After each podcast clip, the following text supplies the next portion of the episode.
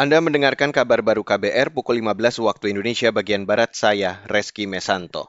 Saudara Komisi Nasional Hak Asasi Manusia akan memantau pengadilan HAM IS terdakwa tunggal di Paniai, Papua 2014 silam.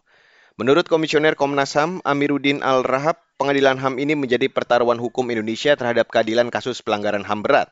Persidangan rencananya akan digelar di Pengadilan Negeri Kelas 1A khusus Makassar dalam waktu dekat. Komnas HAM dalam konteks ini akan terus mencermati dan memantau proses pengadilan. Mungkin nanti kita bersama Mas Nugi ke Makassar kalau pengadilan dibuka ya kita lihat di situ keseriusan penyelenggaraannya. Nah sehingga saksi itu bisa datang. Kenapa? Jaksa mesti memastikan saksi dari Papua hadir karena nggak mungkin ditanggung oleh saksi sendiri. Karena mahal ini yang pos. Nah, kalau jaksa tidak bisa, mau bagaimana itu? Karena yang, yang wajib menghadirkan saksi itu kan jaksa. Komisioner Komnas HAM Amiruddin Al-Rahab menambahkan, persidangan ini juga menjadi ajang pembuktian integritas dari hakim ad hoc HAM terpilih.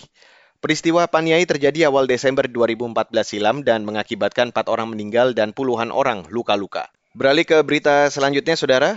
Pihak SMAN 1 Banguntapan Bantul dan orang tua siswi yang dipaksa mengenakan jilbab sepakat saling berdamai.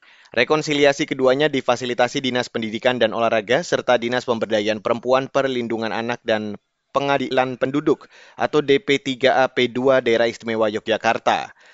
Kepala Disdikpora DIY Didik Wardaya menyebut, lembaganya akan tetap menyerahkan hasil investigasi internal ke Badan Kepegawaian Daerah atau BKD DIY meski kedua pihak sepakat mengakhiri persoalan pemaksaan jilbab. Hasil investigasi menyebut adanya pelanggaran disiplin pegawai dari kepala sekolah, dua guru BK, dan seorang wali kelas di SMA N 1 Bangun Tapan Bantul. Saat ini mereka masih berstatus bebas tugas sementara hingga sanksi dijatuhkan nantinya. Sedangkan siswi yang dipaksa berjilbab itu masih belum kembali ke sekolah hingga hari ini.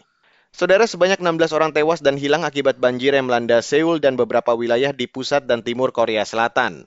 Sehari sebelumnya korban tewas akibat banjir di Seoul dan sekitarnya mencapai 9 orang. Dari jumlah itu, 5 orang tewas di Seoul, 3 di Gyeonggi, dan 1 di Gangwon. Sementara 7 orang masih hilang akibat bencana ini. Banjir di Seoul dan sekitarnya juga membuat belasan orang terluka dan 2 ribuan bangunan dan rumah terendam. Banjir juga membuat berbagai fasilitas umum seperti kereta api dan kereta bawah tanah ditangguhkan operasionalnya. Dan saudara, demikian kabar baru saya Reski Mesanto.